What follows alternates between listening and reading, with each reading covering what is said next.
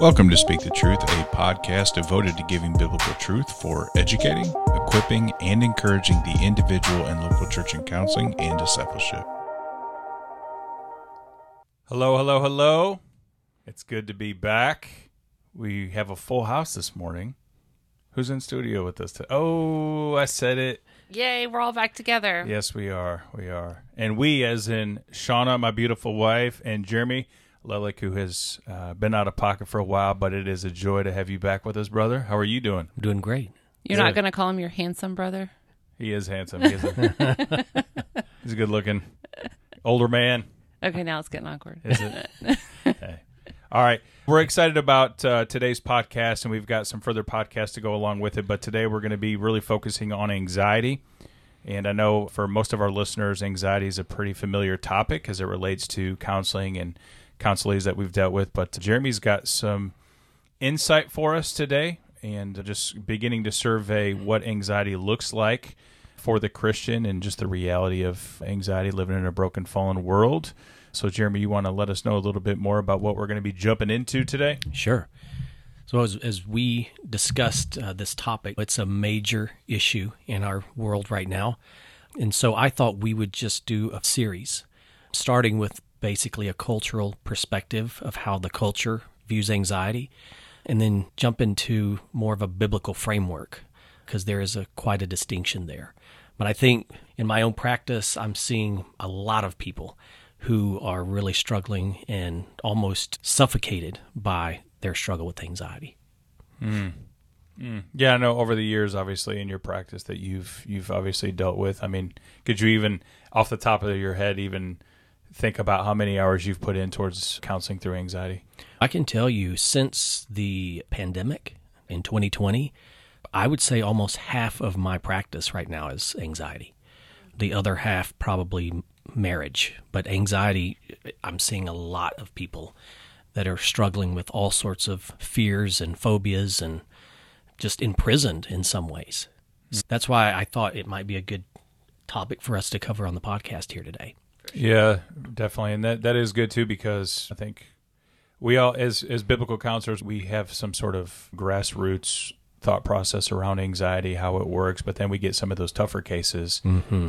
and it's like we kind of run out of material. I say material like God's word. Like we try to we try to use God's word to apply it to the the person, and then it just seems okay. We can't go much further, or it always kind of feels that way. Yes. Uh, any thoughts on that? Yeah, anxiety is a very complicated thing. I, I'm coming at this somewhat from a personal experience perspective because right after I got really sick with COVID and got out of the hospital, anxiety became a severe struggle for me, even to the point of just paranoid thinking and racing thoughts, intrusive thoughts, not sleeping well at night. And it, it was a really tough monster to fight, so to speak. I have a big compassion and passion for people that struggle with this because it wasn't as simple as just meditating and praying. It was it was a exercise in perseverance, really, at the end of the day.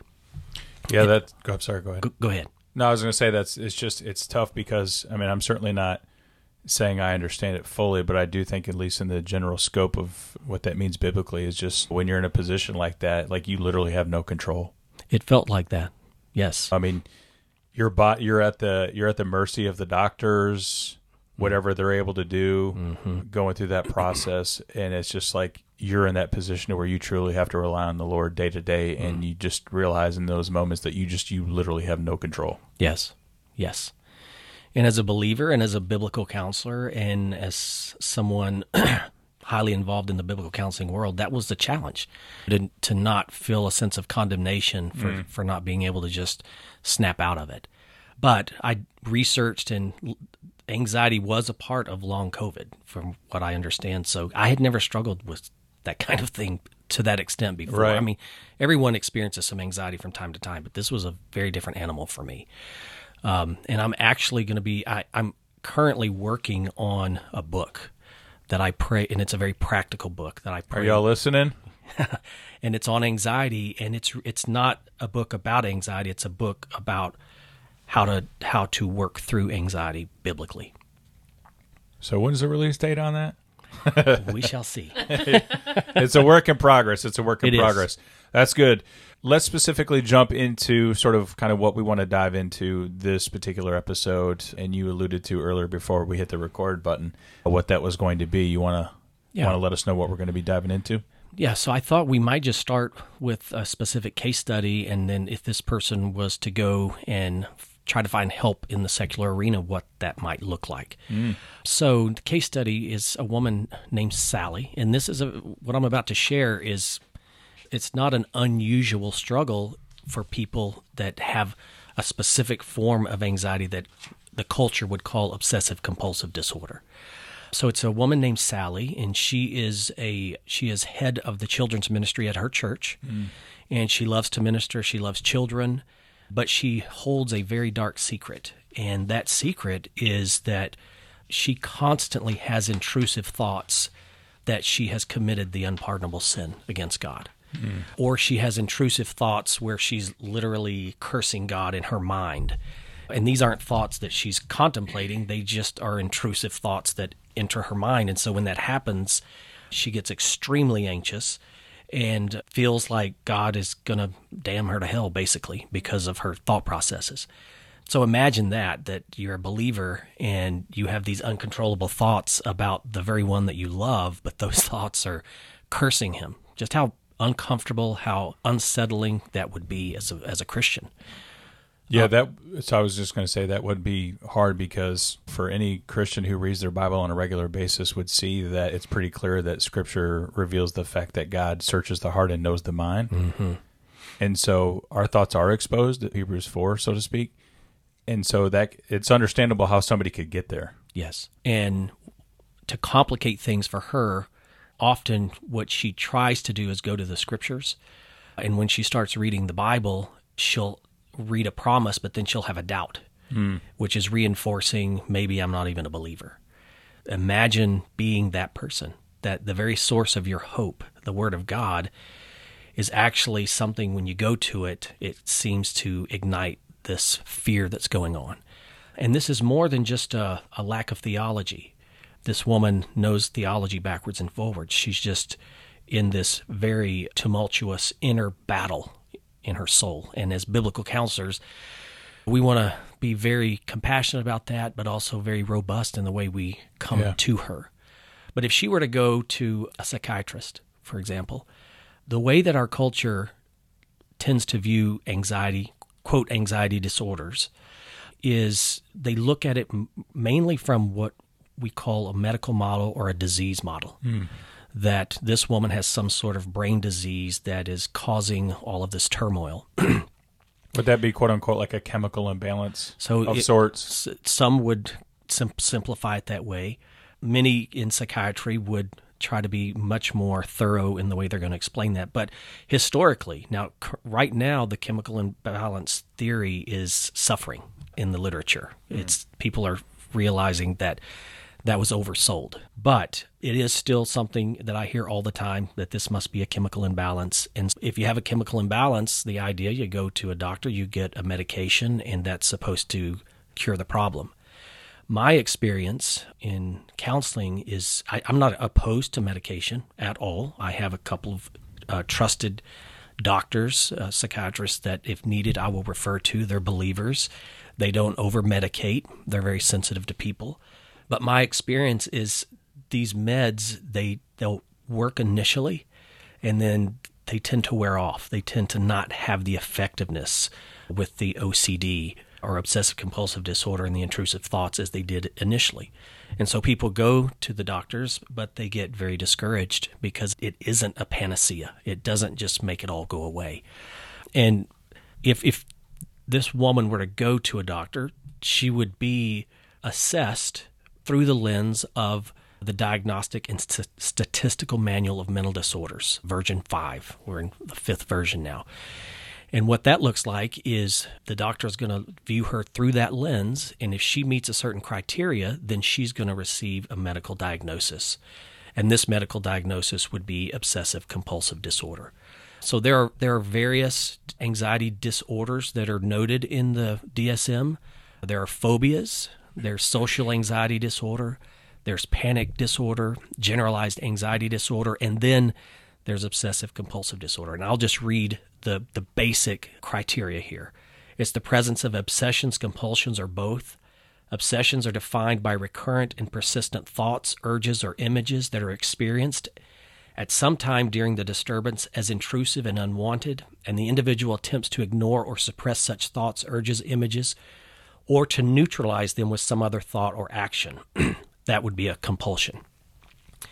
Compulsions are defined by repetitive behaviors, hand washing, ordering, checking, or mental acts like praying, counting, repeating words silently that the individual feels driven to perform in response to an obsession, and the behaviors or mental acts are aimed at preventing or reducing anxiety and distress. Hmm. So that's the basic definition or explanation of obsessive compulsive disorder. Put it very simply, the person has an obsession. I've committed the unpardonable sin. And so they develop some sort of ritual that becomes their compulsion. For this woman, it was praying, okay? And so she would meditate or pray, and she would, and that, it's very important. I'm not saying that's not a good thing, but let's ask the question what was her motivation in Right. prayer? Why is she praying? And for her, the motivation was prayer. For her, prayer was to get rid of anxiety. It really wasn't about worshiping God. It really wasn't about intimacy with God. It wasn't about experiencing the presence of a faithful God with while you're having anxiety. Yeah. It was to make it go away. And the terrible cycle here is that she feels better for maybe 10 minutes and then here we go again. And so a person like this, if it's really severe, this could be like every 10 minutes she's having to battle. So it could literally take up hours of her day. I've had I've had people that I counsel that they have a ritual with so many obsessions in terms of just getting ready for the day. It would take them like 5 hours to get ready to go out to go to work because they had so many rituals. So it's very enslaving, very sad. Yeah. it reminded me of an episode of I forgot the show, but it was a, a, guy that would work out over forty times a day, Oh wow. and the motivating reason as to why is because he had a fear of death. But Oh. the way that it manifested itself is, is that he would go and work out. It literally would take five or six hours out of his day. He would go work out at a place for ten minutes, do a quick exercise, and from there, knowing that he has to go to the grocery store, he'd stop at two other places to go work out. Hmm. He had gym memberships at ten different gyms. Wow. But just just to put that in perspective Yes. of what that you're was saying, the show Obsessed. yeah, Obsessed. yeah, I'll have to check that out. yeah. It is actually we would just watch it because for us, it's I mean those are case studies like with Absolutely. real people, Absolutely. and you get to watch how that how that actually plays itself out in their lives. To your point, like something that we take for granted, like something that it takes us ten minutes to do, could literally take hours for somebody else to do who struggles with those sorts of things. Yes. That's good. Wow. And that right there sounds like a classic issue of obsessive compulsive disorder. There's this obsession about death, and the compulsion was to spend all that time and energy trying to avoid it through working out or prolong, prolong death, prolong the in- imminence of death. Yeah. When culturally we come at people in this diagnostic fashion, what we've actually done, or what I've explained, and I'm simplifying things. I'm, I'm not trying to Yeah. diss any profession or anything like that. But in a general sense, this is not really getting to the heart for Sally to go to the doctor get some medications because she fits in a description. Those descriptors aren't giving us any information about etiology. And etiology is what's causing this? What's why is this happening? So, biblical counseling, we want to go a bit deeper. And I'm a firm believer, especially with something like this, that we have to look at both the physiological implications of what might be going on, as well as, obviously, and most importantly, the spiritual. But in a nutshell, Sally, if she were to just approach her struggle from a secular perspective, this might be one of the avenues that she would go to. If she went to a therapist, she would learn all kinds of probably cognitive behavioral mechanisms to try to navigate that issue. Yeah. Yeah, that's interesting. Coming back to the motivation factor. So it's as you, as a biblical counselor, understanding the causation of it and having biblical categories like sin in the general sense that physiologically things are broken. Yes. Things are, and that impacts the immaterial, right? So there, there's a lot of things to consider in processing that. Yes. And that's the task that's before us. And I think it's important, even as we're using God's word, we want to be careful that that doesn't just become another compulsion to make the anxiety go away. We would never send someone, or I wouldn't, send someone with cancer to just memorize Bible verses and that's going to make it all better. It's it's more about being conformed into the image of Christ as you're grappling with that issue. It's more about questioning, identifying your own blind spots in terms of weaknesses in faith, because these kind of things do expose us. Yeah. So when you're thinking about OCD, there is a strong physiological imp- uh, component there, uh, very much so. So we wouldn't want to send someone to the Bible w- with a OCD and just say read these passages and hopefully it'll make it go away. That that's not a good. Well, because in your case study, that's what she did because she was a Christian. Is prayer Yes. became that Yes. compulsion to respond to the anxiety that was upon her. Yes. And in that, she's missing the depth of relationship available to her to the very creator who is even using those obsessive compulsive issues to conform her into the very image of Christ. Right. In that particular case, the object of her concern and motive was the anxiety itself and not the Lord. That's right. Yeah. And when we're when we're parsing those things out with these folks, we want to have a lot of compassion. They need Yeah. to th- it needs to be highlighted, Yeah. but within the safety of the gospel. Yeah. There's no condemnation here. But The gospel is that safety net. That's actually a really good point. yes. Yeah. Yeah, that's good. Do we want to suspend it here for the next one? Yeah. As we get into uh, the next part of this, uh, but starting with the, the diagnostic and statistical manual and just kind of how our culture navigates that and, and how they would uh, try to help people Yes. uh, and really the cure of that soul yes. uh, and their approach to that cure. So that's good. Anything else? All right. Thank you for listening, and we'll see you guys next time.